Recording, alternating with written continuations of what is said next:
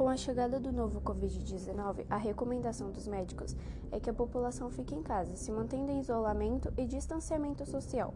Mas em um país, em sétimo lugar no quesito desigualdade social, a pergunta que nos fazemos é: o isolamento é para todos? A desigualdade social no Brasil aumenta cada dia mais. De toda a renda do país, 40% estão concentrados nas mãos de 10% da população.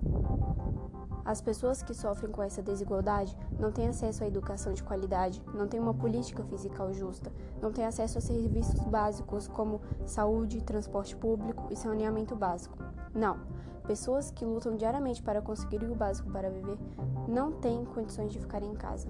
O auxílio que dizem ser para todos não chegam a todos. Muitas famílias já tiveram o seu auxílio roubado e não podem fazer nada, e outros nem mesmo recebem. O fique em casa rapidamente se tornou um se puder fique em casa, e essa é a questão. A população pobre não pode. Muitos perderam seu emprego, não sabem o que fazer, estão com medo e desamparados. São obrigados a se exporem ao perigo por não terem o amparo de seu país.